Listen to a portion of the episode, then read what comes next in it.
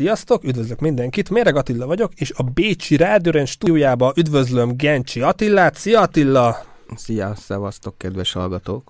Itt van velem Szabó Ákos. Szia Ákos, üdvözlök újból itt! Szia Attila, jó estét kívánok a hallgatóknak! Nem utolsó sorban Szabó Soma. Szia Soma! Jó estét kívánok, szevasztok!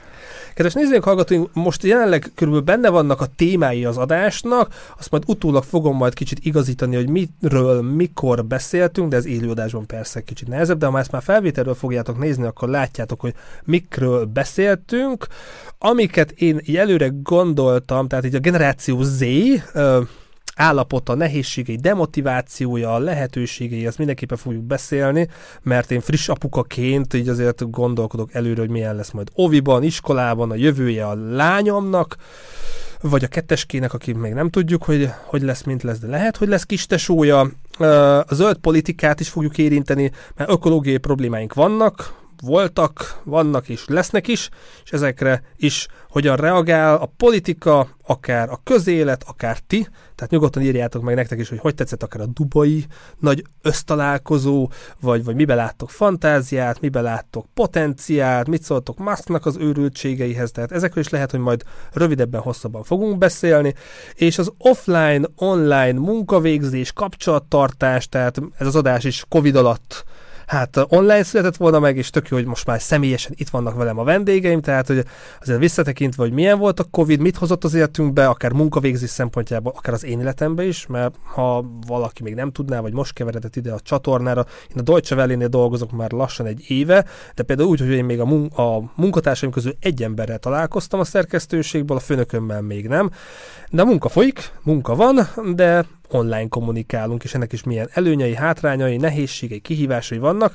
Körülbelül egy ilyen egy órás adásba ezeket a témákat gondoltuk belegyúrni. És akkor uraim, ahogy így bedobtam, hogy a generáció Z hogy érzi magát, milyen lehetőségei vannak. Ez onnan is jött nekem, mert kettő vendéglátós ismerősömmel is beszélgettem, hogy hát állásinterjú jelentkeztek hozzájuk emberek, fiatal emberek, nők, férfiak, és hát már maga az állásinterjún is a motiváltságuk, hogy mit gondolnak, mennyit akarnak keresni, hogy ők hogy akarnak dolgozni, és társai, hogy hát nem azt mondom, hogy vannak bajok fejekbe, de hogy kicsit ilyen Matrixban vagy univerzumban élnek, hogy ti hogy látjátok a, a Z generációt unblock, hogy milyen lehetőségeik vannak, ők, ők hogyan állnak hozzá a jövőtervezéshez, munkához, és hogy mennyire demotiváltak ezek a, ezek a fiatalok, akik majd a mi adónkat fogják fizetni.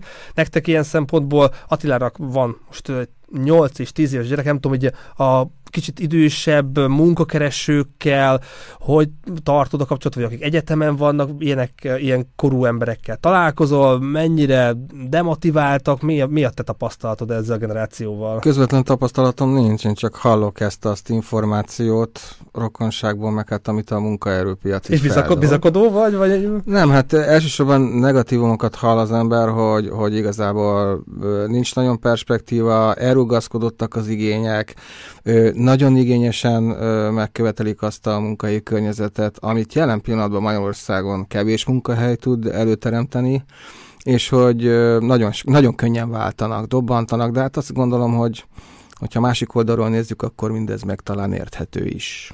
Értelek, értelek. Többiek így most hirtelen, amit így Attila felsorol, nektek is valami hasonló, vagy teljesen más tapasztalatotok vannak akár, vagy akár saját bőrön? Én most nagyon sokat beszélgettem a, az ünnepekbe, kifejezetten rámentem egy ilyen kávézós klub történetre, meghirdettem magamat, mint lehetséges kávézós beszélgetős partnert. Kicsit, nem is kicsit, ez nyilván a Covid-nak a következménye, hogy, hogy eltávolodtunk egymástól, meg azt gondoljuk a közösségi média hatása, áll hatásai miatt, hogy tulajdonképpen kapcsolatban vagyunk egymással, meg tudunk egymásról, de valójában azt gondolom, hogy nagyon sok mindent el misszolunk így, így emiatt. Én már a nyáron rámentem nagyon vastagon a személyes kapcsolatokra, meg a, a dolgoknak a felfrissítésére. Úgy látom, hogy nagyon nagy igény van.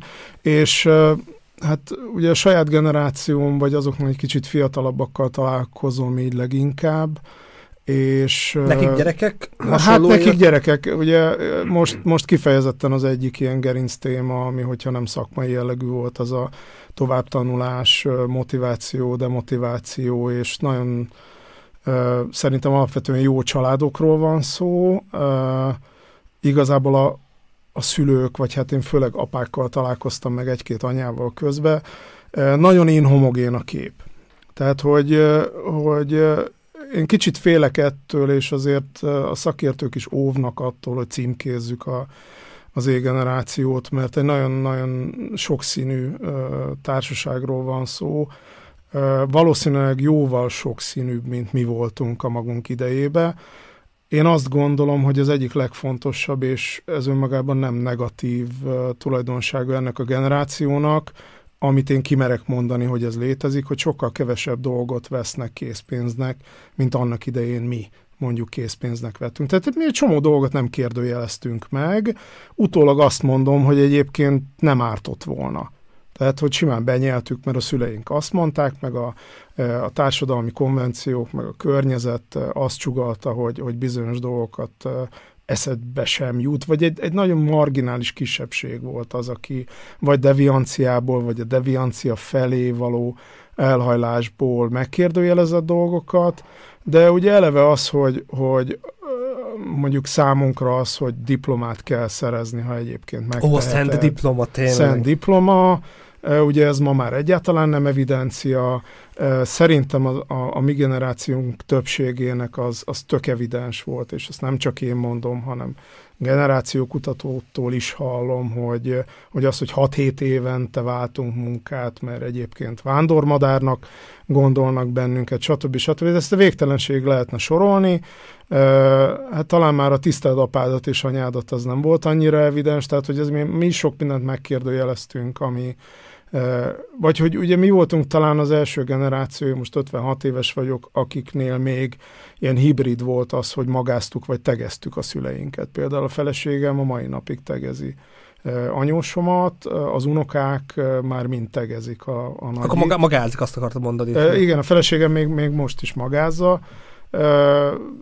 Én falun nőttem föl, vagy legalábbis az évem, életem első tíz évet falun töltöttem, ott halál természetes volt, hogy a, az osztálytársaim magázzák a szüleiket. Nálunk így a, a falusi értelmiségi családban már a tegezés az, az teljesen normális volt, sőt, érdekes módon az én szüleim is, akik egyébként nem értelmiségi közegből jönnek, már nem magázták a szüleiket. Tehát, hogy ez, ez egy ilyen elég érdekes. akkor te ilyen izgalmat látsz ebbe a változásba, hogy ennyire akár reciproka, vagy ekkora nagy differencia van mondjuk a te generáció, meg a mostani generáció között, és milyen útkeresései vannak, milyen kihívásai, problémái. Igen, ugyanakkor, ugyanakkor azt is látom, hogy, hogy ami édesanyám szokta mondani, hogy aki pedagógusként azért csomó mindenre tök jól rálátott, hogy a korlátok azok nem csak beszűkítik az ember mozgásterét, de valamilyen szempontból védenek is, hogy azért az, hogy sok minden és sok mindennek az ellenkezője is elfogadható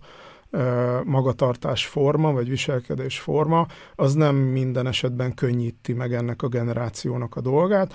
Én azt például ugye a lányom esetében, vagy hát ugye először a film esetében tapasztaltam, hogy ez egy mennyire egyszerű rendszer, hogy van három főtárgy az iskolába, arra kell rágyúrni, és az összes többi az, hát az ilyen hobbi kategóriába tartozik. Szóval rajtam anyám az összes tárgyat bevasalta, ami bizonyos szempontból jó volt, mert egy, egy azt gondolom, egy nagyon széles körű általános műveltségre lettem rászorítva ezáltal. Nem is mindig kellett, de voltak olyan tárgyak, amik mondjuk egyébként nem biztos, hogy nekem a lieblingjeim lettek volna, de az biztos, hogy, hogy nehezebben is alakult ki az én életemben, meg a mai napig sem annyira egyértelmű, hogy mi az én fókuszom. Tehát most az, hogy tudod, hogy merre van előre, mi az a, az a dolog, ami, ami egyértelműen meghatározza a, a, mondjuk a továbbtanulás vagy az iskolában való megmérettetésnek a, a rendszerét, az szerintem egy tök jó dolog. Ahhoz lehet könnyen tartani, és az összes többi meg szabadon választható. Ezt nem is tudom, lehet, hogy a síkidegben Markó mondta, vagy Barna, de Barna, hogy jelenleg az egyik legfontosabb nem is ilyen skill, hanem hogy tényleg, hogy újra definiálni magadat, definiálni akár a piacon, hogy mivel akarsz foglalkozni, ez nagyon fontos, és tényleg ez a rugalmasnak maradni, mert tényleg, hogy most te is mivel foglalkozol, lehet, hogy öt év múlva programozni fogsz, vagy, vagy, vagy villamost vezetsz, akár. Tehát így ez a ma, manapság az, hogy ahol elkezdünk dolgozni 18-20-25 évesen, onnan megyünk nyugdíjba, ez ez már ilyen mesehabba, lehet, hogy valakinek sikerül, vagy megtalálja azt az állammunkát, vagy olyan fizetés, megbecsülés társai, de, de hallgassuk meg, ez z-generációs, hogy így minket most hallgattál, meg van is véle, véleményed, hogy te, egy, hogy látod a te oldaladról, meg akár a testvéred oldalát is belehozhatod, hogy egy pár évvel fiatalabbban egy háztartásban milyen volt élni, meg hogy unblock, mi, mi, mi a véleményed? Érdekes, ugye Attila mondtad, a szent diploma kifejezést használtad, ha jól emlékszem. Igen, hogy, igen, igen, az volt. Hogy ugye mennyire, mennyire fontos az egy hagyományos életpálya modellben, vagy én, én ezt így hívom, hogy járjuk végig, hogy akkor át, nyolc általános, akkor vetessük föl magunkat egy gimnáziumba, legyen érettségünk. Hogy én azt gondolom, hogy már az érettségi, legalábbis Magyarországon, mondhatni egyfajta magától értetődő dolognak számít. Tehát, hogy nem, nem speciális dolog. Itt Ausztriában az, hogy neked érettségid van, az mind a mai napig egyébként, én ezt, én ezt a saját bőrömön is tapasztalom, amikor mondjuk a munkahelyemen így előkerül, ugye én most már lassan egy éve erősítem a Wiener Linien rettenthetetlen villamosvezető csapatát. Tök jó, hogy már egy éve ott vagy, bírod, tetszik, tehát akár ki is hullhattál volna, de nem hullották ki? Igen. Nekem miért, ez nem egy hull, miért nem hullották ki szerinted? Erre van egy megoldásod? Hát nekem erre leginkább az a megoldásom, hogy én már egész kiskorom óta ilyen megszállottja vagyok, mind a, mind a vasútnak, mind pedig a, a kötött pályás közlekedésnek úgy unblock, és én ezt nem cserélném el senkivel, amit, amit most éppen csinálok. Szóval visszatérve, visszatérve a hagyományos életpálya modellre, meg hogy itt Ausztriában mennyire nem magától értetődő dolog az érettségi, tehát nekem, nekem egy csomó kollégám elmondja, hogy ők ezt kifejezetten respektálják, hogy én ezt, én ezt megcsináltam itt kint Ausztriában. Ekkora dolog itt egy érettségit megszerezni itt Ausztriában, vagy ez nagyobb presztízse van, mint mondjuk Magyarországon? Szerintem nagyobb presztízse van, mint Magyarországon. Tehát nem, nem annyira magától értetődő, mert itt Ausztriában a gimnáziumokban sokkal nagyobb a, a kihullási ráta, nekem ez a tapasztalatom. Mi annak idején 25 fővel kezdtük el a hát Magyarországon 9. évfolyamnak nevezett, itt ugye ez a, az ötödik tulajdonképpen egy uh-huh. ilyen Ugye itt, itt érdekesen van felbontva az egész iskolai rendszer, mert ugye kezdesz négy év folksúléval, aztán mész át a mittelsúléba, akkor tulajdonképpen újra elkezded első osztálytól, és akkor onnan az első osztálytól megyünk föl egészen nyolcadikig, és így jön ki a 12 év. Igen. És Szóval mi annak idején a, a 9. évfolyamat azt, azt 25 fővel kezdtük, és öten mentünk el érettségizni. Hát ez, ez, ez, ez nagyon kemény kontraszt, én ezt nem gondoltam volna. Egyébként tényleg, tényleg az én 8 és 10 éves gyerekeim is itt fél, félúton már Ausztria felé, de óriási kérdéseket vet fel, hogy most ö, azt látom, hogy ők ugye ekte magyar háttérrel nulla német, hát németül tanulnak, de igazából itt kezdenék el úgy az életet, tehát nem első generációs migrációs hullámba jönnének, és nézem, hogy első-második generációs ö, itt élő a, osztrák fiataloknak a 70-80%-a fúdóra futár, illetve látom, hogy, hogy, hogy tökéletes némettel, illetve látom, hogy már itt szocializálódtak, de hogy, hogy mennyire alacsonyabban van itt az a fajta küszög, hogy kiből lesz fizikai munkás, kiből lesz középvezető vagy értelmiségi. Ez szerintem arányaiban teljesen máshogy van így Ausztriában, ami nekem, mint családapának egy kicsit rémisztő, hogyha nem olyan Szerintem nem van. Szerintem ez nem reprezentatív ez a, ez a szám, amit mondtál. Tehát én Lehet. Én még csak tapogatózom, tehát például ezekből az információkból. Most, most, most megint hallottam olyan új dolgokat, amiket én nem is gondoltam volna. De itt, itt kicsit belemeltünk, ha már felhasznált, hogy családdal kiköltözés, uh-huh. és mhm. akkor erre Ákos, ti is reagálhattok, hogy nektek, amit persze el szeretném mondani, hogy mik a pro, mi a kontra, mert ez lehet, hogy több nézők hallgatónk, aki velünk van, hogy most kimerjek költözni, van két gyerekem, oktatás, egészségügy, nektek mi így pro és kontra? Hát szerintem most, most így a műsor fővonalát, meg a, meg a legnagyobb érdekeltséget, meg a hallgatóságot szerintem most be is fogjuk tudni vonzani, mert ez rengeteg embert foglalkoztat hogy, és pláne így 50 körül, tehát most a saját korosztályomról beszélek, és családdal hogy mennyire merjen neki vágni, nagyon sokan karcikodnak a gondolattal, mennyire, és, és mi van itt kint, és hogy valóban. És gondolatilag azt hiszem, hogy a társadalmunknak a nem, nem akarok számokba belemenni, hogy hány százalékot, de nagyon sokan azt mondták most már évről évre, hogy elegem van, és, és megyek, és, és ha ő ott van, akkor nekem is sikerül, de amire oda, oda érkezik, addigra, addigra van valami erő, ami, ami, ami visszarántja, és valahogy felemás dologban így vagyok én is. Én, én így, így körülbelül tavaly döntöttem úgy, hogy, hogy én, én kint akarok élni, és egy új életet kezdeni, úgymond családdal együtt. Hát az én esetem példázza azt, hogy ez nem olyan egyszerű dolog, mert én, én ebből nekivágtam, én itt élek, én itt meg, kezdem megtalálni a lehetőségeimet. Persze azt is látom, hogy, hogy az az Ausztria, az nem az a bezzeg ország, amit, amit az emberek otthon elképzelnek, vagy 8-10 évvel ezelőtt esetleg még volt, de otthon olyan szinten romlik a helyzet, hogy, hogy számomra nem kérdés, hogy nekem erre fele van a jövő, viszont egy kisgyerekes családanyának, vagy egy olyan anyukának, aki az én feleségem, és ugye ő, ő viszonylag stabilan, jó munkahelyjel, illetve a gyerekeim sportolnak, be vannak ágyazva, akár az oktatási rendszerbe, az a környezetbe. Nem olyan könnyű csak úgy átmozgatni. Ebbe a múlt évben volt egy cél, hogy kijövünk, de ez így most hatalmas vívódással adott, hogy most ők jönnek ki, vagy pedig én menjek haza, vagy pedig kettős életet fogok élni, ingázva, mert én már nem akarom azt feladni, amit itt én nagyon kemény munkával beletettem és elértem. És az oktatás, mert mennyire, mennyire vagy, mert például azért kérdezem ezt, mert nekem van olyan ismerős, aki mondta, hogy több család, akiket ismer, egzisztencia megvan, szóval úgy élnek otthon, ahogy, Igen. amilyen furcsa anomáliák vannak ebben a banánköztárságban, de az oktatás miatt, hogy annyira nem találják meg, meg olyan abszurd dolgok vannak, hogy az oktatás miatt, hogy a gyerekeknek olyan oktatása legyen, amiatt mennek külföldön. Nektek ugye oktatásra például mennyire vagytok elégedettek? Így van, abszolút nekünk is az oktatás volt a, a szempont, viszont ez egy rettentő veszélyes terep itt. Így, így, hogy az embernek hol van munkahelye, melyik keretbe tud, tud gyökeret ereszteni, és ott milyen iskola van.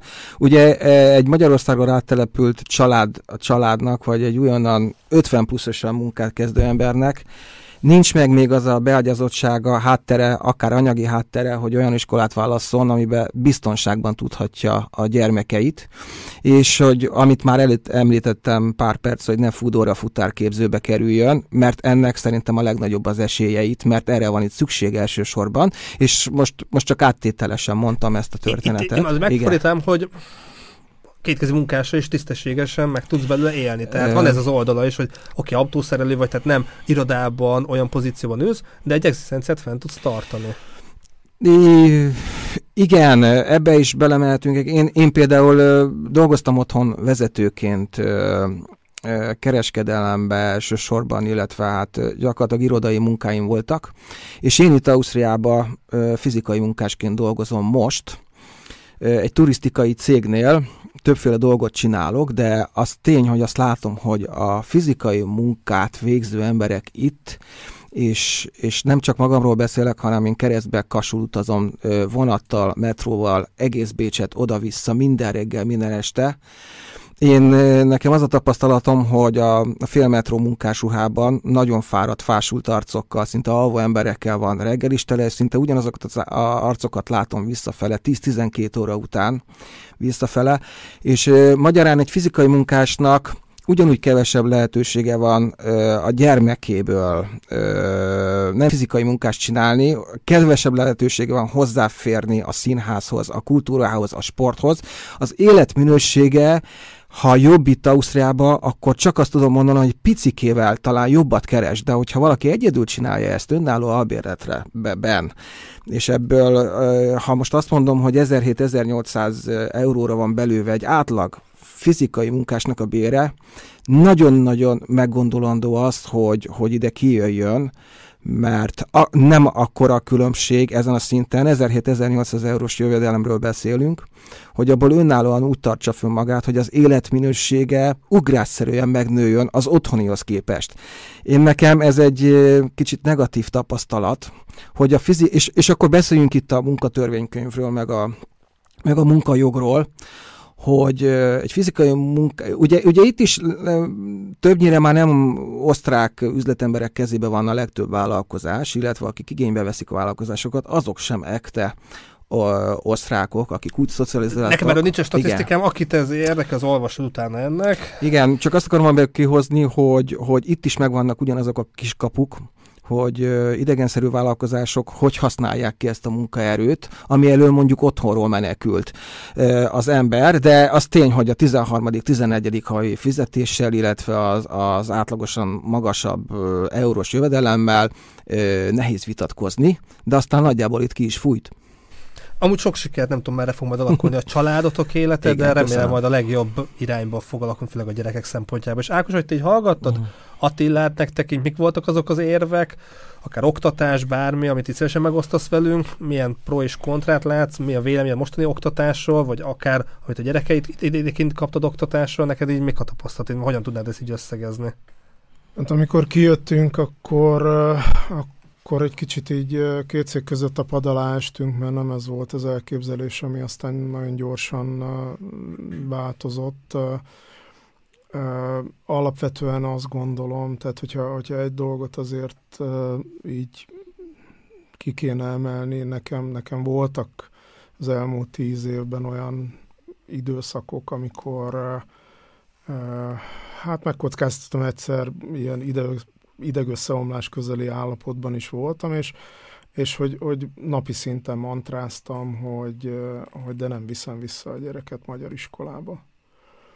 Tehát, hogy, hogy volt olyan, amikor az oktatás az egy nagyon erős kapaszkodó volt, aztán volt egy olyan sajnálatos időszak az életünkben, amikor, amikor nagyon masszívan meg kellett tapasztalnunk azt, hogy, hogy egy, legalábbis egy bizonyos területen a magyar és az osztrák egészségügy között is markáns különbségek vannak. Hát az is egy jó téma lenne. Tehát azt, amit nagyon elszúrtak Magyarországon nekünk éves távlatba, azt nagyon szívós munkával ausztriai, nem feltétlenül osztrák orvosok. De egyébként pont aki, aki a legtöbbet segítette, ő, ő született osztrák, sőt, egy másik is, tehát hogy, hogy ugye itt is azért már vannak olyanok, amikor az ember azt mondja, hogy osztrák orvos, azt akkor már szinte minden szakmába át kell gondolni, hogy ausztriai vagy osztrák az, akiről beszélünk, de, de hogy ezt megtapasztaltuk ö, ö, oktatás, egészségügy esetében, és bár, ahogy az Attila is említette, nem ezen szavakkal, de, de itt sincs kolbászból a kerítés, nagyon küzdelmes tud lenni, nagyon meglepő csalódásokkal az itteni élet. Én, én még mindig azt mondom, hogy a mi számunkra ez a két terület, ez, ez kardinális abban, hogy, hogy, hogy miért vagyunk itt, vagy, vagy hogy képzeljük el a jövőnket. Hozzátartozik ehhez az, hogy, hogy a fiam is, meg a lányom is otthon nem feltétlenül ugyanazok miatt, az okok miatt, de nagyon küzdött a, a, a hazai oktatási rendszerrel, részben a tanáregyéniségek hiánya, az oktatásnak a, az a színvonala, amihez képest sokkal több eszük van, meg másfajta gondolkodásuk, tehát hogy azért mind a ketten egy kicsit kilógnak a, a sorból. Fiam hajlamos túljárni a saját eszén, talán nem bántódik meg, hogyha ezt mondom. A lányom meg, meg teljesen más személyiségű, neki megvannak a saját elképzelései, nagyon konkrétan tudja nagyon sokszor, hogy mit akar, hülyék a másik oldalra, tehát hogy nem hajlandó nagyon sok esetben beállni a sorba, és ebből voltak komoly konfliktusai, és itt az osztrák iskolákban én azt gondolom, hogy mind a ketten kaptak olyan egyéniségeket, olyan támogatást kritikus helyzetbe, a lányom főleg az elején, ami, ami arra utal, hogy egyébként sokkal, nem azt mondom, hogy ez egy általános jelenség, mert hallottam nagyon, nagyon furcsa példákat is másoktól, de mi a saját bőrünkön azt tapasztaltuk, és ebben persze iskolaválasztás is benne van, meg ahogy Attila említette, tök mindegy, tökre nem mindegy, hogy melyik kerületbe, meg hova jár a gyerek, és minél többet tapasztal az ember nyilván annál, hogyha még két gyereket kéne beiskolázni, most már még okosabbak lennénk, de... Nekem is az óvoda keresés, tehát mindig, mindegyik generációk, mindegyik kornak meg, illetve meg vannak a kihívásai. De, de én azt gondolom, hogy mindegyik iskolába, ahova gyerekek jártak eddig, és ez most már négy suli, van, van szerzett tapasztalat, most készül a lányom az ötödikbe, tehát ugye ő most négy osztályos gimnáziumba készül tovább, és voltak olyan, olyan pozitív tapasztalataink, amik megerősítették mindenhol azt, hogy, hogy tulajdonképpen jól döntöttünk. Lehet, hogy ezt meg lehetett volna Magyarországon is találni, nekünk ott nem sikerült. Soma, hogy így hallgattad Attillát is, meg, meg édesapádat is, meg így akkor vissza is tudunk kanyarodni a, a generáció, az Z-generáció nehézségeihez, hogy a te személyiségedhez, ezek az iskolaváltások, országváltások azért hozzátettek, és valószínűleg segítettek itt terelgetni téged, hogy a mostani munkádat meg, tehát amiben jól érzed magad, és ez tök jó, hogy ez, ezt látod másoknál is, hogy egy jó oktatás, jó váltás segíti őket, akár egy munkahely, pozíció, karrier, pálya, a, a pályájukat alakítani, tehát ebben mi a tapasztalat, hogy a saját kis buborékodban?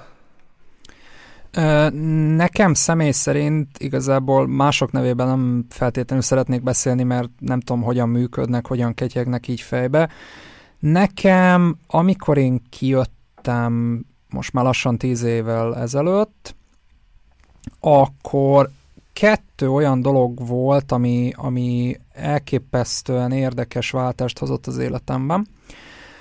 Az egyik az például az, hogy ugye amíg Magyarországon azért az is viszonylag általános, és akkor most egy picit ilyen, ugye az osztrák vagy a németben van ez a szép kifejezés, hogy Zeitenhieb, akkor így mennék a, az otthoni helyzethez, hogy most már ugye az is csoda, hogy egy tanár be tud jönni megtartani egy órát, Bologatok közben, igen. De, de, de, de mondjuk tegyük fel, hogy azért egy, talá, ö, bocsánat, egy tanár standard azért meg tud tartani egy, egy tanórát, itt például ezekben a mittelsúlékban, ami ugye a felső tagozat, itt az az általános, hogy két tanár tartja egyszerre az órát, tehát ez nekem teljesen új volt, és, és eleve két különböző impulzust tud kapni a gyerek. A másik, hogy nekem kettő olyan tanárom is volt, az egyik még a mittelsúléban, a másik pedig már a gimnáziumban, akiknek egyszerűen olyan volt a, a karizmája, annyira annyira jól tudta eladni azt az anyagot, amit tanított, hogy egyszerűen azokból a tárgyakból én, én tényleg itt szányra kaptam. De, de amikor, amikor én ezt nem éreztem, akkor egyrészt ez vagy nálam attól függött, hogy mennyire, mennyire tudok a tantárgyal jól haladni, hogy vagy érdekelt, vagy annyira érdekesen el tudta adni a tanár az adott tantárgyat, hogy, hogy egyszerűen faltam az egészet, és, és úgy voltam vele, hogy, hogy akkor az nagyon ment. Munkahelyválasztás kapcsán mondjuk én személy szerint nem tudom, hogy az, az mennyire befolyásolt abban, hogy én most, most itthon tanultam, vagy itt, itt Ausztriában tanultam, vagy otthon tanultam volna, tehát ez, ez nálam inkább inkább érdeklődés függő volt, hogy az, amit én csinálok. Megadom, hogy támogató család is, hogy oké, okay, fiam, csináld, amit szeretsz, amiben így megtalálod a helyedet sosem mondták azt, hogy ne csináljam. Tehát explicit azt nem mondták, hogy akkor most te legyél minden áron villamos vezető, tehát, tehát ez túlzás lenne azt állítani, hogy toltak, de, de azt sem mondták, hogy ne csináld.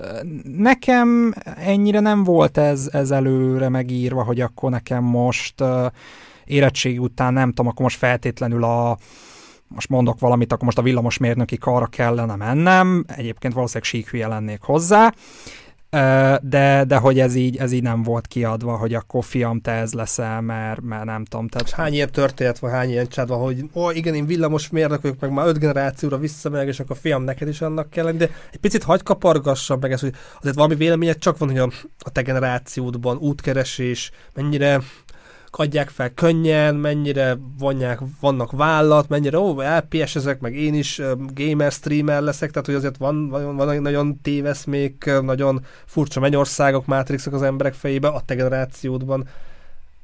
Az én generációmat én, én azt mondanám, hogy, hogy több több kategóriára lehetne lebontani, tehát én, én Mesélj, nem, én azt tehát én ahogy, én ahogy az én generációmat figyelem, van ugye például az a fajta Z-generációs tini, én még azt gondolom, hogy lehet tininek nevezni, bár azért most már lassan megyünk bele a, a boldog 20, 20 éves korunkba. Hát meg vannak a fiatal felnőtt, nem is tudom, a, 10 éve, a 12-3 évesek már mit mondanak, arra is tehát, hogy már ott is, hogy már milyen, ja, vannak már ilyen furcsa fel. De meg is, én tizenéves gyerekem majd, hát tegyük én milyen voltam 14 évesen, mit tudtam, hogy már azt lehet, hogy 10 évesen simán fogja tudni. Csak egy ilyen kis kikacsintás, vagy kitekintés.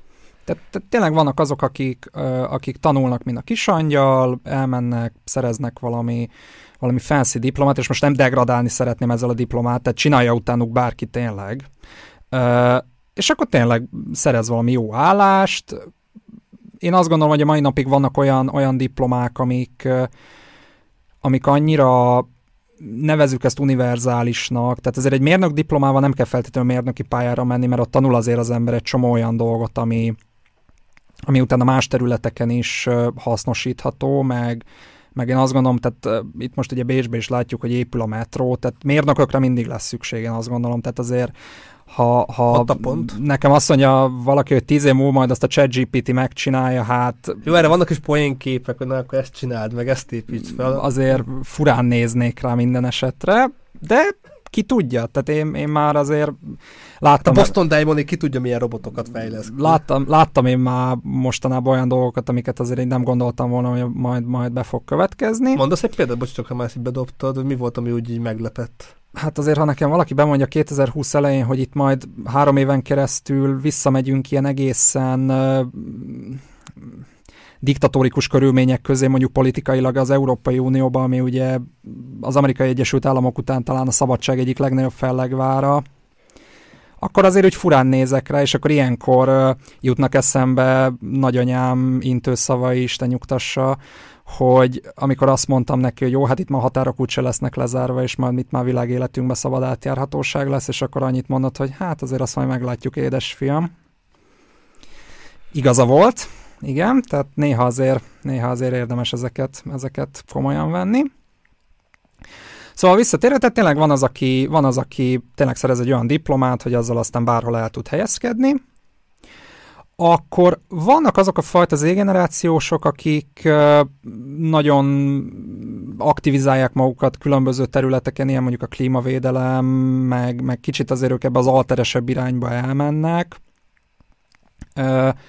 Mondjuk akik ezeket a dolgokat csinálják, hogy leragasztják magukat az aszfaltra, én azt nem különösebben tartom sokra, tehát egyrészt nem ezzel fogjuk megoldani a világ problémáit, hogy leragasztjuk magunkat az aszfaltra, és ennél én azt gondolom, hogy ezt, azt az időt, amit ők aszfaltra ragasztva tölti, töltenek, azt mondjuk azzal is eltölthetnék, hogy aktivizálják magukat olyan különböző csoportosulásokban, akik tényleg hajtanak is valami hasznot, és nem csak megbénítják a közlekedést. Tehát ettől nem lesz kevesebb autó az utakon, hogy ők majd leragasztják magukat a, az aszfaltra.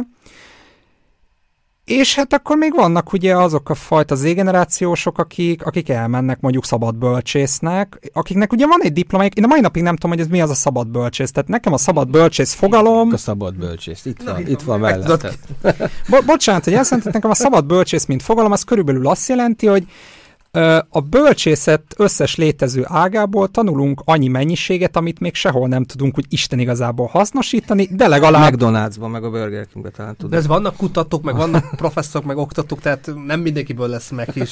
tehát, tehát van ez a, van ez a mély... Vannak, kivételek mindig vannak. Egyébként beletrafáltál már, amikor nekem egy bölcsész diplomám van, és ugye én két, nem tudom mikor, de akkor az örökké életfogytig való tanulás volt akkor ami, amivel megint nem mondtak nagyot, hogy, hogy és tényleg életfogytig kell tanulni, mert az ember mondjuk kijön ide Ausztriában, Magyarországról, itt egészen másfajta történeteket kell elsajátítani, illetve minden skills kell használni, amit, amit otthon benned kialakult, hogy megtanultál, sőt, tovább kell fejleszteni.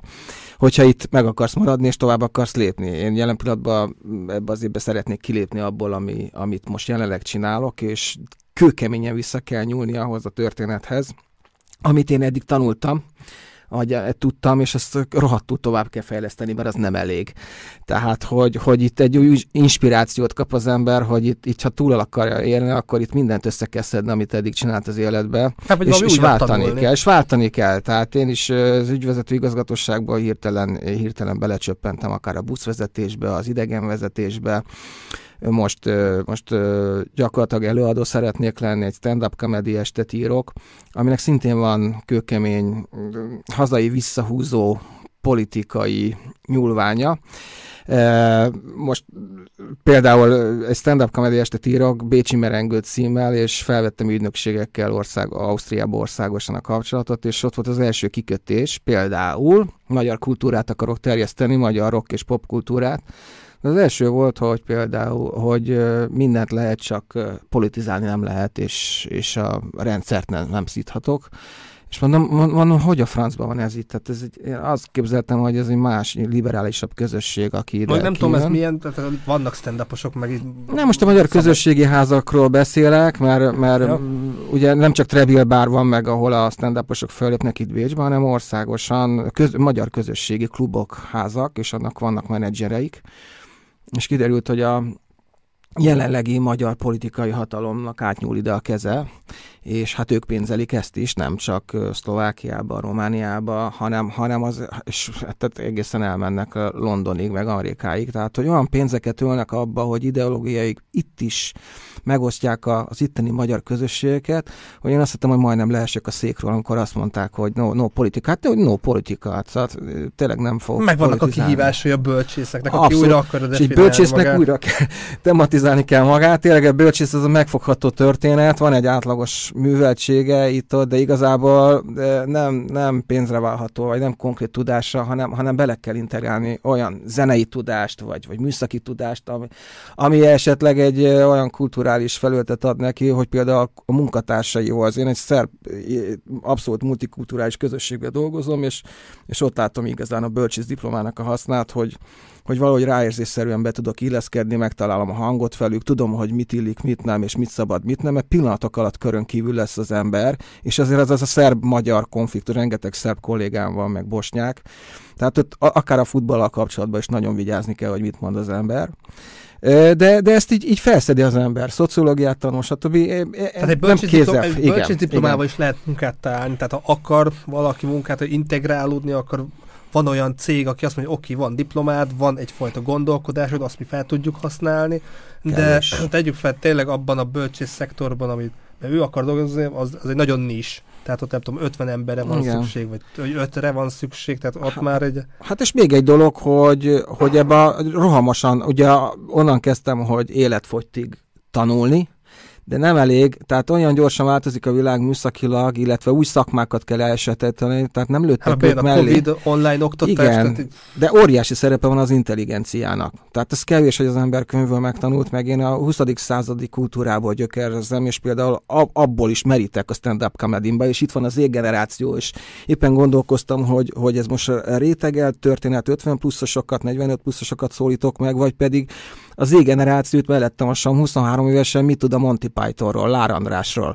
és hogy, hogy mennyire mehetek bele tényleg a, a 20. századi a John Lennon kultúrából, illetve hogy tényleg a 20. században alakult ki szerintem az hát a, a popkultúra. aktuálisnak kell lenni, tehát a hot topicoknak. Na de akkor már rögtön ott vagyunk a közéletnél és a politikánál. Hogyha már itt Ausztriában is azt mondják, hogy no, a, ma, a, a, a magyar, tehát most azért szűkítsük meg, tisztázzuk, hogy a magyar helyeken akarta, ahol magyar országról kapják a büdzséjüket, de mondjuk németül, vagy vagy más helyen szeretnél magyar, megpróbálni magyar előadást, ott valószínűleg jó, csináld, hozd be az embereket, nem, hát korosztályomnál fogva is, ugye, ugye Budapesten töltöttem a 90-es években az, az ifjúságomat, és Budapest akkor talán első számú kulturális főváros volt Európában, ugye a rendszerváltás után, és, és onnan hozok át olyan dolgokat, amit például nem tudom, hogy a, a Soma mennyire új, új neki, mennyire értékel, mennyire tud nevetni rajtuk, hogy tudja hozzá kapcsolni, ő már egészen más generációt, illetve hogy még talán a 20. századi kultúrából kapta ő is otthon az ívet, úgymond az a magyar oktatási rendszerbe,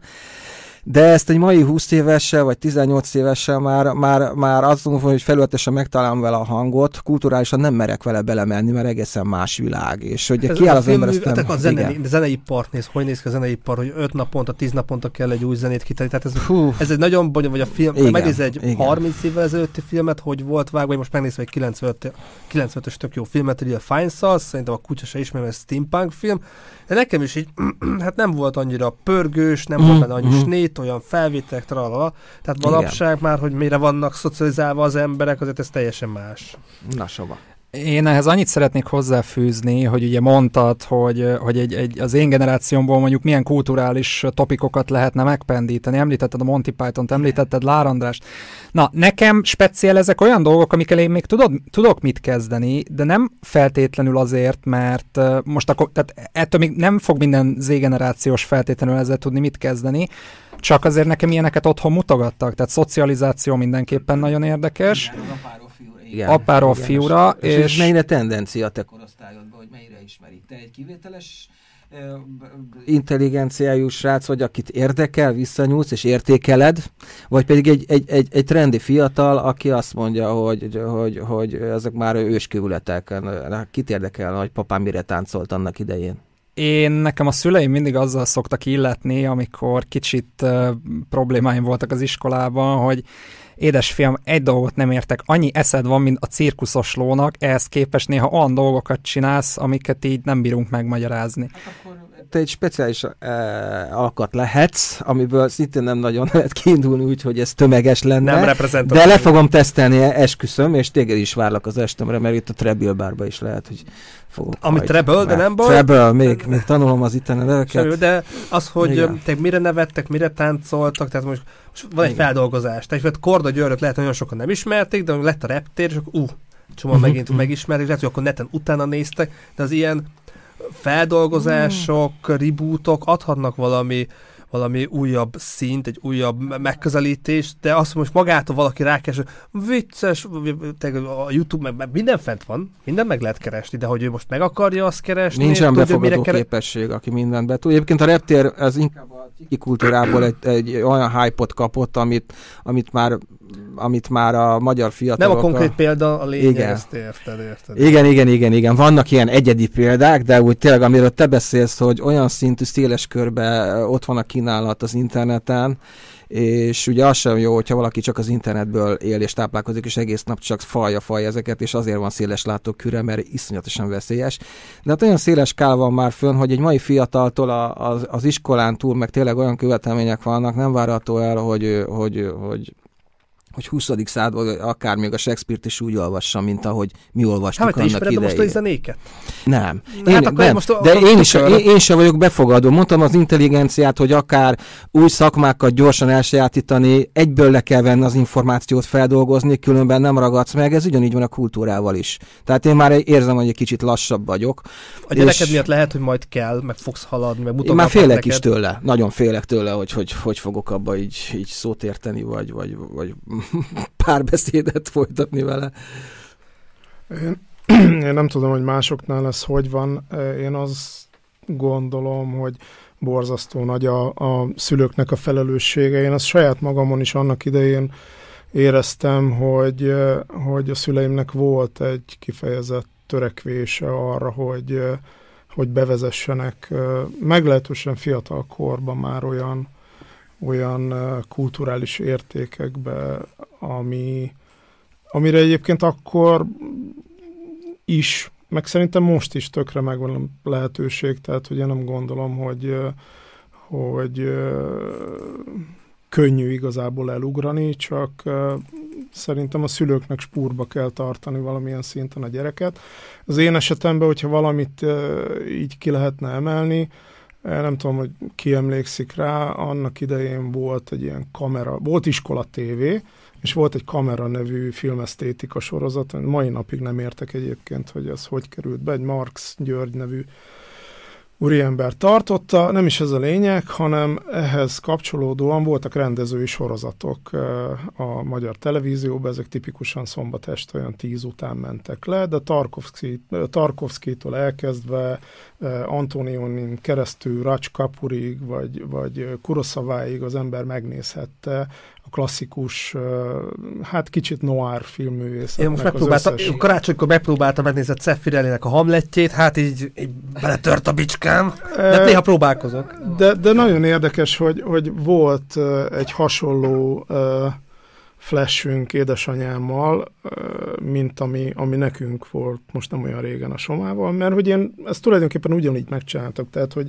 hogy Monty Python, Besenyő Pista bácsi, Fábri Design Center, a Szoborpark, Retro Múzeum, hát a fiam retro magyar témából írta a, a kis szakdolgozatát az érettségihez, tehát ő nagyon vevő is erre, de egyébként újabban a lányom is szívesen belekóstol ebbe a, a sztoriba, majd mindjárt vele kapcsolatban is mondok valamit, és sose felejtem el, Antonioni sorozat volt, uh, apám már nem is maradt fönt tízig, hogy ő a nagyítást megnézze, uh, én a nagyítást bevallom őszintén elsőre nem értettem, azt meg kellett néznem még egyszer, de éreztem, hogy az egy rohadt jó film, és szerintem az, az beletartozik, ez a, az idő megkoronázta, ugye van ez a német kifejező, Zeit, Zeit Krönte, ez, még ha az ember fölmegy a, a Netflixre, ott is van egy ilyen kategória. Soma, mennyire bírná azt a tempót, mert iszonyatosan lassú filmek ezek ma már egy, egy Soma A nagyítás érdekes tempó. módon szerintem Igen. még el van találva. Aha és a Vörös Sivatag volt a, a második film, és anyám így a 12. percben, amikor még mindig csak annyi hangzott el egyszer valami uh, rossz, vagy elromlott uh, zuhan csavargatott ott az ember, hogy a kurva életbe, a, már bocsánat, akkor, Érjük, de azt hiszem ez így benne volt konkrétan a filmben, Idéztünk. akkor anyám azt mondta, hogy ő nem erre emlékezett. Tehát, hogy az, amikor ők így ré voltak azon, hogy ez, a, ez az igazi klasszikus 60-as évek derek a francia, olasz új hullám, az nekik nem így maradt meg. Hát meg mennyire píszik már ezek a mai korban, nem tudom, megnézni a Picasso kalandjait, hogy az manapság. Én ezeket így végig szenvedtem, Zabriskie Point, most nem akarom így felsorolni az összeset, vért izzadtam, de de hát ez a, ha már fölmarad az ember, ugye ez mint annak idején, amikor hajnali egykor megnéztük a Tyson Douglas meccset, és 16-szor néztük meg, hogy 5 másodperc alatt PP veri a, a Tyson az ellenfelét. Hát itt is ez volt, hogy ha már fölmaradtam, hát olyan amilyen, de, de megnéztem. És ugyanez a, ez a flash volt, Somának mondtam, hogy te, van egy nem tudom, 20-30 film, amit én azt gondolom, hogy mondjuk így a 70-es, 80-as, 90-es évekből meg kéne nézni. Kijött a Szárnyas fejvadásznak a folytatás, és mondtam, hát akkor meg kell nézni a Szárnyas fejvadászt, mert az alapmű. És így, hát szerintem nem telt el negyed óra, így mondta, ezt ne nézzük, mert én fölvágom az ereimet, az tehát, hogy ez így, ez Pedig így nagyon nem klasszik. jó. És a folytatás meg szerintem teljesen rendben volt, tehát azzal együtt, hogy, hogy én azért elég szelektíven nézek új filmeket,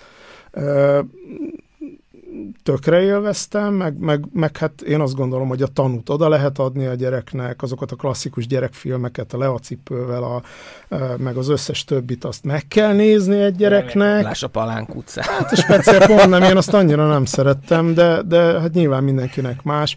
Ja, nem... Somától, ha kérdezze meg, a volt egyszer egy vagy nyugat, és a jó, rossz és a csúf, az, az mennyire van meg?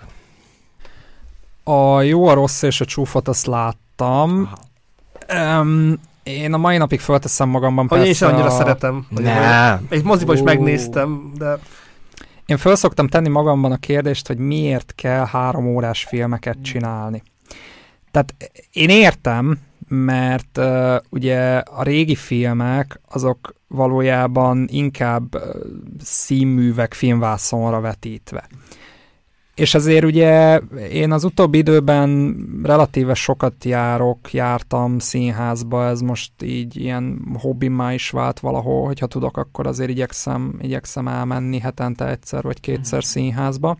Ennek az is egyébként az oka. Egyrészt ezt édesapámnak nagyon köszönöm, hogy ő erre engem így rávett, mert az egyik legjobb dolog, ami az életemben történt így az utóbbi időben a színház.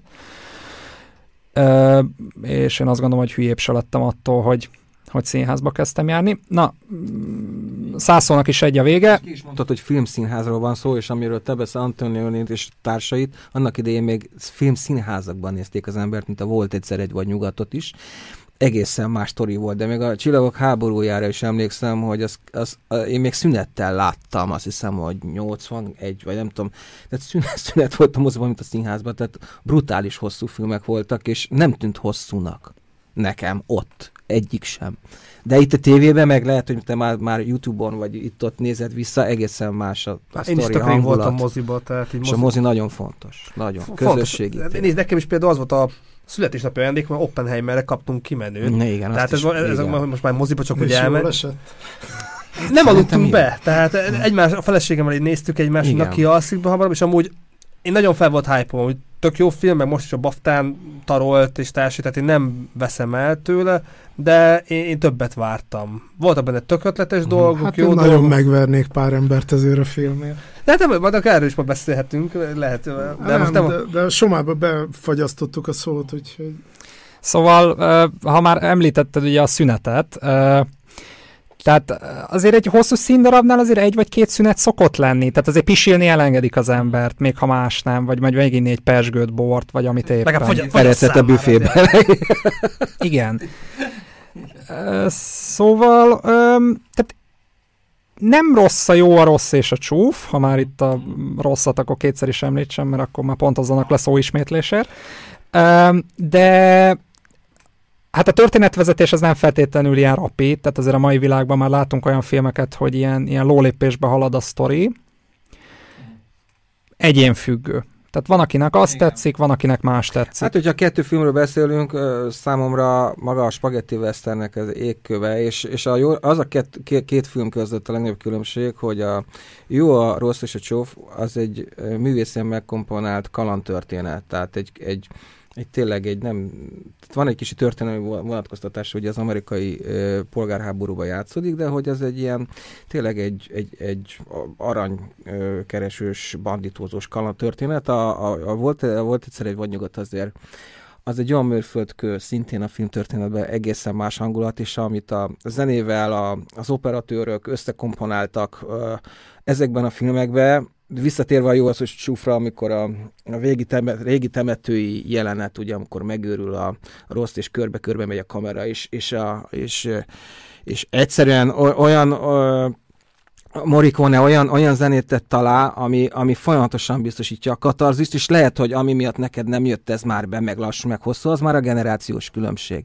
Tehát egy Z generáció egészen más, hogy néz egy ilyen filmet, lehet, hogy több részletbe, kijössz egy csomószor a sztoriból, visszamész, eh, nem, érz, nem, nem érzel rá úgy a karakterekre, tényleg az, hogy, az, hogy milyen ráncok vannak ott, az, hogy, hogy, hogy jön az izzadság a homlokán, és tényleg, hogy milyen eredeti kopott kalap, meg, meg ballonkabát. Tehát én, én minden részletét élvezem ezeknek, mert olyan történelmi kor az is mérföldkő, amiből utána az egész filmtörténet tudott táplálkozni. És csúcsmű, és manapság is csúcsművek. Ké... Igen, de manapság is készülnek hasonló szintű minőségű. Én filmek. azt látom, hogy nem. Tehát, hogy Hollywood szerintem egy hatalmas krízisben van. Hát nézd meg az európai filmeket, nem Hollywood. Igen, igen, igen, igen, igen. A igen. dá- dánok mikre képes, A, hát a, a, igen, a, igen, igen. A, A a, a, a, a skandináv, de igen, igen, de nem tudnak már már Ja, olyan mert globális, minden nem volt. tudnak már, de, de, de, és itt megint a moziról, moziba kanyar, hogy az a mozikultúra az, az egész világszerte körbevitte egy Cinema Paradiso, tehát hogy, hogy ott, ott, ott, az egész világot meg tudta mozgatni egy szélesváznú filmszínházba komponált, ekkora nagy eposz, eposzi mű. Most a skandinávok lehetnek tehetségesek, meg a magyarok is néha elkapják, meg tényleg a Nekem középerről az, hogy kicsit visszasírod a régebbieket, pedig most már Más. elmúlt egy évben milyen filmeket néztél meg?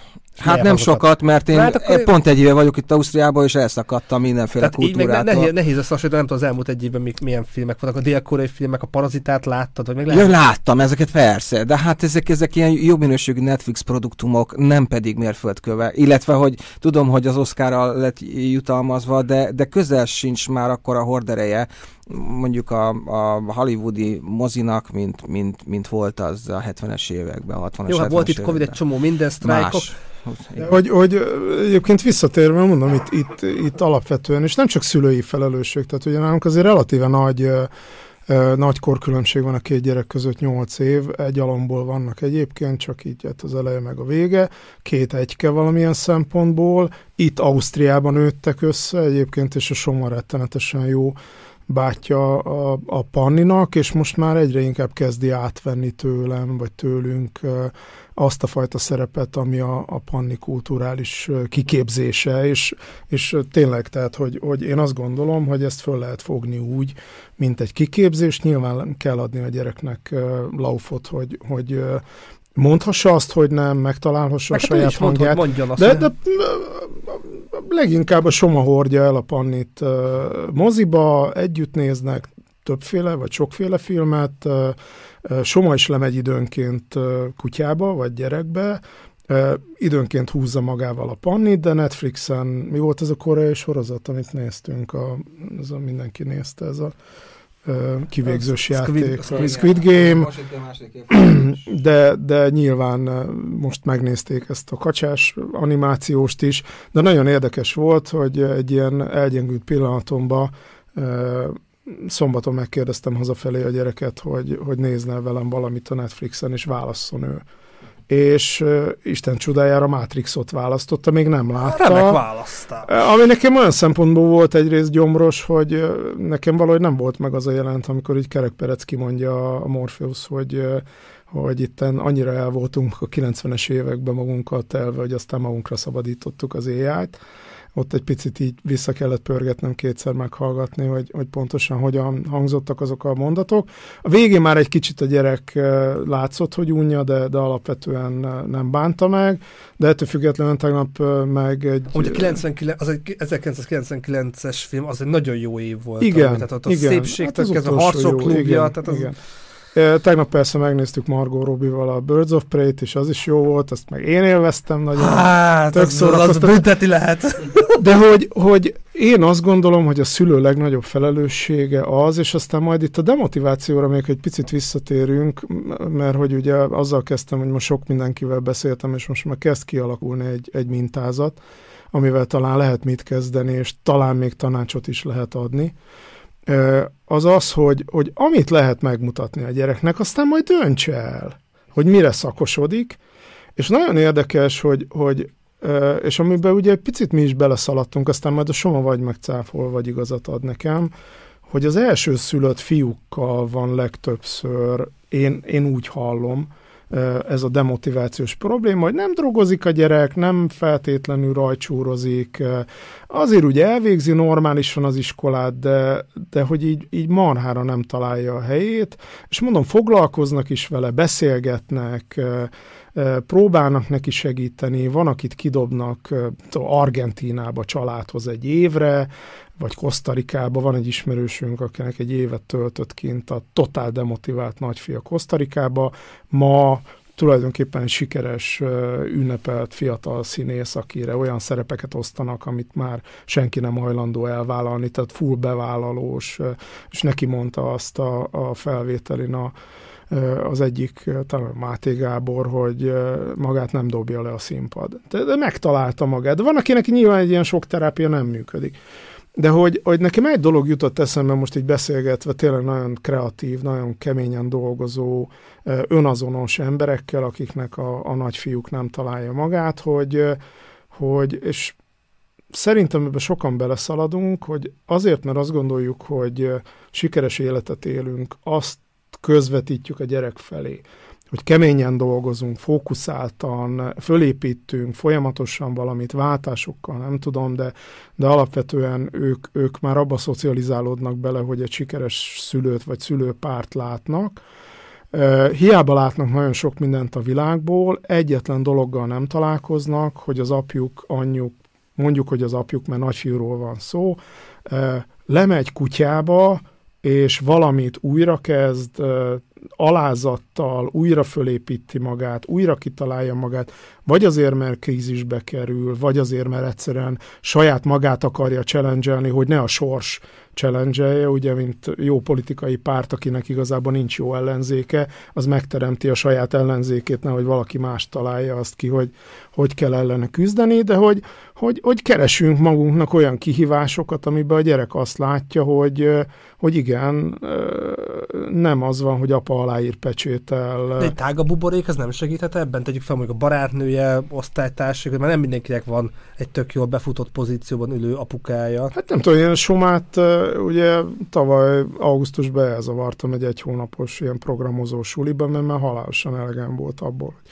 otthon görbítette a teret, nem lett belőle programozó, de hogy, hogy az az egy hónap, az, azt majd mond rá, amit akar, az kibillentette őt egy, egy nagyon hosszan tartó demotivációs időszakból, amiben nyilván a Covid, amikor ő érettségizett, masszívan belejátszott, az, az, az tök egyértelmű volt. Hát azért itt, itt nagyon durva dolgok vannak, remélem nem sértődik meg, 55 kilót adott le egy év alatt gyakorlatilag, sőt engem is motivált, én 25-öt dobtam le, tehát hogy ilyen nagyon, nagyon komoly dolgok történtek, és utána ment el például a, a Wiener Liniehez, hogy beiskoláztassa magát villamos vezetőnek, amiről még neki is voltak kétségei, hogy mi hogyan fogunk erre reagálni. Én baromira örülök, bevallom őszintén.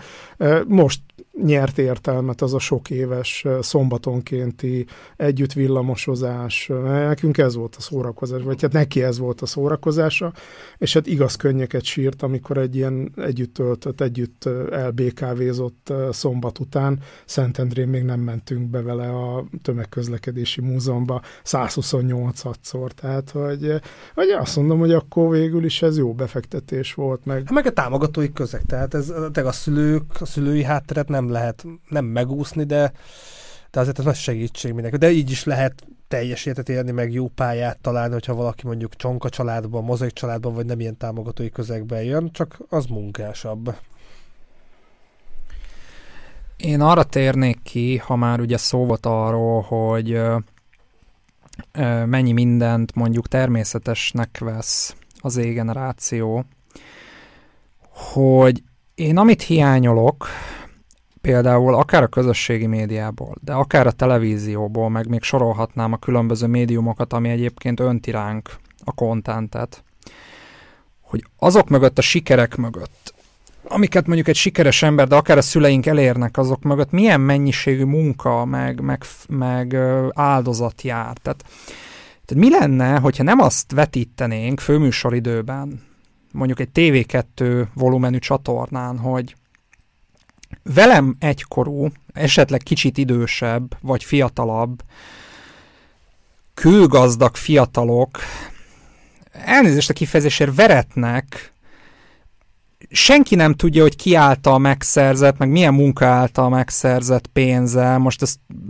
tekintsünk el attól, hogy ez a pénz, az, amit megszereztek, meg az a munka, amit elvégeztek, az most legális volt, vagy nem volt legális, mert egyébként szerintem a nem legális munka is legalább akkor energiát emészt föl bizonyos emberek részére, a más nem azzal, hogy mondjuk átmossák a pénzt, meg, meg hogyan szerzik, meg lásd Breaking Bad. Mert az illegális, illegális munkára gondoltam. Igen, tehát, tehát ez ne, nekem nem mondja senki, hogy Walter White nem dolgozott sokat. Most teljesen mindegy, hogy ez legális volt-e vagy nem, de meló az volt vele. Hogy, hogy miért nem ezt látjuk? Tehát miért csak azt látjuk, hogy, hogy mert akkor tulajdonképpen a, az egéz Z-generáció majd azt fogja látni, hogy akkor vannak ezek a kiváltságosok, és akkor majd azt mondja a szüleinek, hogy de hát neked van pénzed, és akkor vedd meg nekem a Philip Line-t, vedd meg nekem ezt az autót, vedd meg nekem ezt az autót, mert hát láttam a tévébe, hogy ilyen van. Tudlak követni. Tehát, hogy, hogy miért nem arra, arra vezetjük rá mondjuk az égeneráció tagjait, hogy, hogy az motiválja őket, hogy igen, neked is lehet ilyened, de annak mondjuk az az áloga, hogy ha, mit tudom én, most csak a saját példámmal tudok kimenni, tehát hogyha az utolsó villamos az hajnali kettő korába a garázsba, akkor te vezesd el a hajnali kettőig azt az utolsó villamost, mert más nem fogja elvezetni, tehát te nem mész oda, te nem ülsz be, és te nem vezeted el azt a villamost, akkor, akkor helyetted nem fogja azt elvezetni senki más. Itt most sok mindenbe dobta, hogy kényelem, elkényelmesedő társadalom, minden felgyorsul, gyorsan akarunk, a mikró is mennyire meggyorsított, hogy nem magamnak kell megfőzni, tehát ez emberi, emberiségnek is vannak kihívásai, meg hogy ne lustuljunk el tanulni, fejlődni, változni, tehát itt ez nem csak az Z-generációnak kihívása, hanem jelen, jelenkornak is, és vannak mellette más problémák, és akkor látjuk az interneten, hogy oké, okay, Thunberg mit csinált, vagy csinált, nem csinált, mennyire megosztó, de attól függetlenül robogunk így a atombombába, és, és tényleg az én lányomnak tegyük fel négy évszak, tegyük fel, az már biztos, hogy nem lesz. Tehát ő lát kettő évszakot jó esetben, meg egy csomó mindent így látok, ami nem, nem ilyen pánikolás, csak így a magam módja azért próbálok megtenni, próbálok adásokat, és most már ebbe az adásban egy a zöld politika, meg ökológiai problémákra szerintem nem térünk rá, de, de kellek ilyen adások, és ha már egy ember így elgondol, vagy egy szülőnek is segítettünk így közelebb hozni a gyerekével való kapcsolatot. Igen, mi egy-két ember talán meg fogunk fogni, de hogy ez egy olyan gyorsuló spirális elsősorban azért, mert, mert világvezető politikus is, és felismerték ezt a, ezt a történetet, hogy, hogy ugye a rövid távú populisták Trumptól kezdve, és ezek úgy sokasodnak most már, egyértelműen, hogy, hogy csak rövid távon tudnak gondolkodni a föld jelenét, jövőjét tekintve, és ugyanígy a társadalmat is. Tehát mi lehet, hogy két embert megfogunk, de ők, ők, ők milliókat állítanak az ellenkező oldalra hogy, hogy e, már pedig erre nincs. Tehát bar, baromi káros folyamatok vannak, és olyan tömegszinten, ami, amire mi így, hogy bejövünk el mondjuk egy posztkaszba, vagy én berakok a stand egy-két dolgot, esélytelennek, eszköztelennek érzem magam. Annyira esélytelen már ez a küzdelem, hogy a populisták így lassan átveszik a világ fölött a hatalmat. Hát még az elején vagyunk, de, de a tendenciát már látjuk. Ezzel egyet is tudnék érni, attól függetlenül én a saját buborékomban én megteszem azokat a rökkereket, és akkor mondom az ismerősök, hogy azért gyűjts már szelektíven, meg, meg megteszem a hát, megfelelő lépéseket. Igen. Meg hát attól függetlenül, hogy ITER-től kezdve csomó minden azért még hozhat nagy változást a mi életünkben. Uh-huh lejönnek az ufók, és tényleg vannak, léte, léteznek ufók, és minden léteznek idegen, idegen társadalmak, tehát ilyen szépen én még bizakodó vagyok, nem tudom, de is apukaként azért csak bizakodó vagy. Mi, mi a ufókkal kapcsolatban? Hogy... Nem, hogy nem basszuk szét a földet. Nem, én, én a tisztálátó, én azért vagyok pessimist, mert tisztálátó optimista vagyok, és ezért, ezért persze, hogy bízik az ember, de, de én hajlamos vagyok elég sötéten látni sajnos a, a, a jövőnket, akár Magyarországon belül, de akár itt átjöve látom a, a társadalmi jelenségeket, és hogy merre fele megy, akár a jóléti társadalmakban is ez a történet. Én picit máshogy látom, vagy nem is picit. Én, hát persze mindig változik az embernek a szemlélete. E, Soma szokta mondani teljes joggal, hogy, hogy általában a szart csinálni, ha azt fel kell tálalni, az pont ugyanannyi erőfeszítésbe, időbe, energiába telik, mint, mint egy tisztességes kaját lerakni az asztalra, tehát hogy már akkor miért nem csinálnak ott a konyhán valami minőségi munkát hogy, hogy az élet is olyan, hogy, hogy át lehet evickélni rossz kedvűen, meg, meg egy kicsit jobb kedvűen is, és akkor már próbálnék én, aztán mindenki azt amit akar.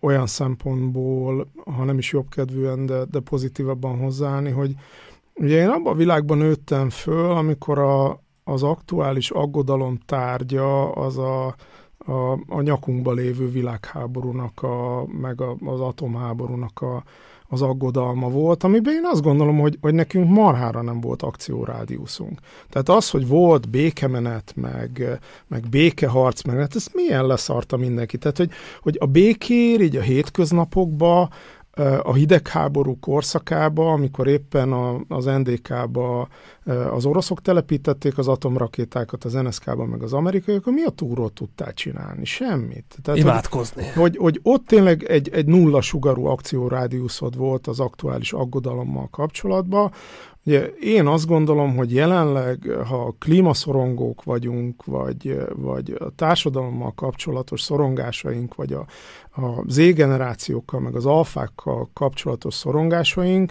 azok sokkal inkább megfoghatóak, és, és, és létezik egy olyan akciórádiusz, amin belül legalább a, a saját mikrokörnyezetünkbe tudunk tenni valamit, akár az, hogy, hogy én kiposztolom a LinkedInre, meg a, a Facebookra, hogy ki akar velem kávézni, és a taknyomon csúszva is elmegyek a, a, a heti 12. kávézásra, úgyhogy már a szemem folyik ki, de megcsinálom, és egyébként borzasztó inspiratív vagy inspiráló beszélgetéseink voltak, vagy úgy, hogy a gyerekeimnek megpróbálom azt a fajta kultúrát közvetíteni, amit én a magam módján valahová a magas kultúra és a, a, az értékes popkultúra közé lövök be, mert nem akarok igazából kultúrsznobbá válni. Magam is utálom a, a, az egyébként snob módon magasra értékelt olyan, olyan művészeti alkotásokat, amiket egyébként zsigerileg élvezhetetlennek tartok, és nem akarom azt közvetíteni a gyerekek felé, hogy ebbe az irányba menjenek el. Nem fáj, hogyha belekostolnak az igazi popkultúrába, ami, ami a szemrágó gumia, meg a nyalókája, meg a nem tudom micsoda.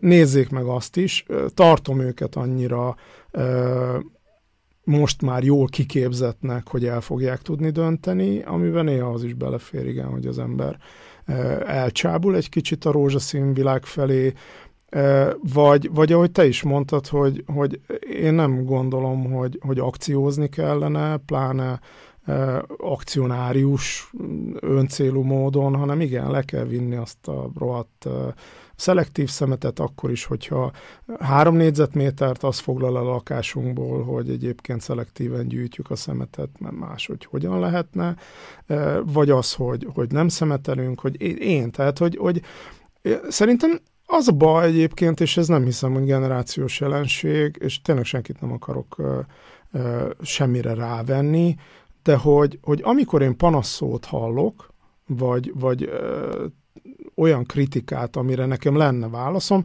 én akkor azért nagyon sokszor azt is érzem mellette, hogy megúszásra játszanak nagyon sokan.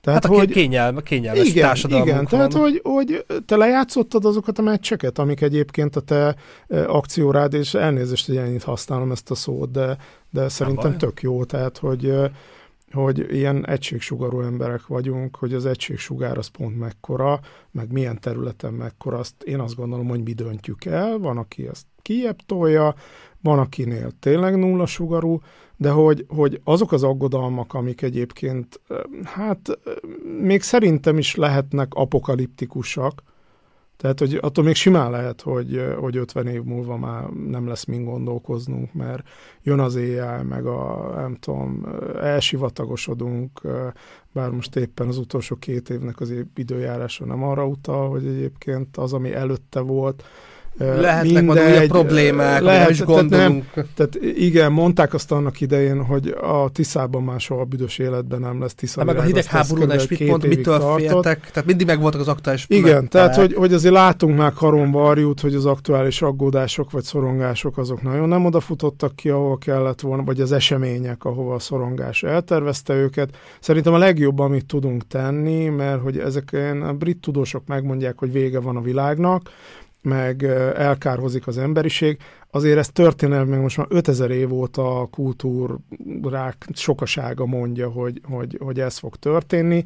Aztán 2000-ben se lett világvége, meg a kis maják mégiscsak befejezték valakinek azt nem mond semmit 2000-ben, mitől féltünk. Naptárat, igen, meg, meg a görög ABC-ből is ki fogunk majd fogyni a generációk címkézésével.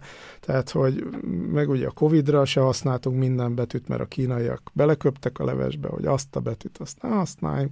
Hiába van benne a görög ABC. Amúgy a humor az fontos, jó, hogy megtartjuk. Persze, tehát, tehát hogy nem kell ezeket olyan véresen komolyan venni. Tehát így is, úgy is, ha csak valaki föl nem köti magát az első fára, ezt, amit életnek neveznek, ezt le kell meccselni. Ezt lehet, mondom, rossz kedvűen, meg jó kedvűen is. Én nem azt mondom, hogy az ember mindig legyen marra pozitív, nem tudom, de baszki azt a puskaport tartsuk már szárazon, meg vigyük le a szemetet. Tehát, hogy abból bajunk nem lehet, de tényleg. Meg neveljük a gyerekeinket egy kicsit tudatosabban. Tehát, hogy, hogy a gyereknevelés az egy rohadt nagy dolog, sajnálatos módon. A legnehezebb hivatás. Nincsen hozzá jogosítvány. sok szempont, igen, tehát, hogy minden hülyének lehet gyereke, meg minden Akinek hülye nevelheti akár, hogy ahogy akarja, meg félrenevelni, meg elhanyagolni. Szerintem csináljunk, dolgozzunk, munka van vele. Ahogy a Soma is mondta, hogy, hogy, hogy meló, tehát meló nélkül nincs. Tehát egy, egy, ez, ez a vonal, hogy, hogy, hogy nem látszik a, a teljesítmény a, a mögötti, tehát a produktum mögötti teljesítmény, anyának mondta egyszer az általános iskolai igazgatóm, egy barátommal összehasonlítva, hogy, hogy, hogy az András produktumorientált, az Ákos meg teljesítményorientált, ez a különbség a két gyerek között. Tehát, hogy én akkor is jól érzem magam, hogyha a végén nem feltétlenül azt értem el, amit terveztem, de tudom, hogy, hogy a létező legjobbat tettem bele, és mindent megtettem, én onnantól nyugodt vagyok.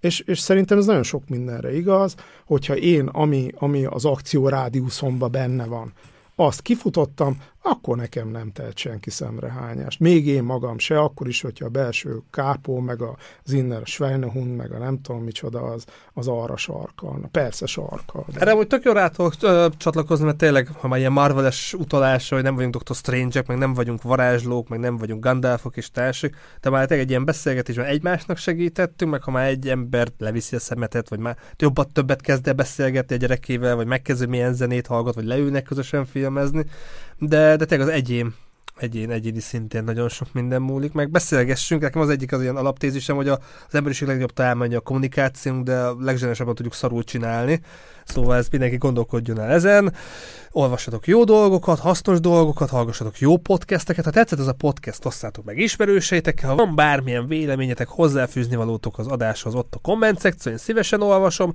hasonló adással fogok még érkezni, remélem gyakrabban, de hát én is apukaként nem feltétlenül tudok ö, olyan gyorsan, vagy olyan időközönként összeszervezni hasonló csapatot, mint most, meg ez az adás is nem így terveztük, tehát itt a magyar kétfarkú kutyapártól kezdve azért terveztünk hasonló adást, de az a vendégünk nem tudott eljönni, de helyette Somának nagyon szépen köszönöm, hogy be tudtál ugrani. Tegyétek le az autót, nagyon jó villamos vezetők vannak Bécsbe, csak ajánlani tudom őket remek zárszó. Kedves nézzünk, hallgatóink, itt volt velem Gencsi Attila. Attila, köszönöm szépen, hogy a stúdióba. Köszönöm a lehetőséget, és kedves hallgatóknak a támogatását. Nem tudom, hányan Itt... hallgattak minket. Majd kiterül, majd, el, majd elküldöm a statisztikát, ez tényleg nagyon érdekel, ez az első 24 óra, 48 óra fontos, de ez már a YouTube stúdió, ebben most nem menjünk bele. Itt volt velem Szabó Ákos, Ákos gyere máskor is. Köszönöm szépen a lehetőséget, az már egy jó dolog, hogy tudom, hogy Attilának lesz stand oda menni fogunk mindenképpen. És itt, és itt volt velem uh, Szabó Soma. Soma, te is gyere máskor, kérlek. Én is nagyon köszönöm a lehetőséget, védjétek a fákat, egyetek hódot. Ámen, ámen, remek zárszó. Kedves nézőink, hallgatóink, köszönjük szépen a figyelmet, találkozzunk legközelebb is. Legyen szép napotok, szép estétek, attól függően, mikor hallgatjátok. Sziasztok!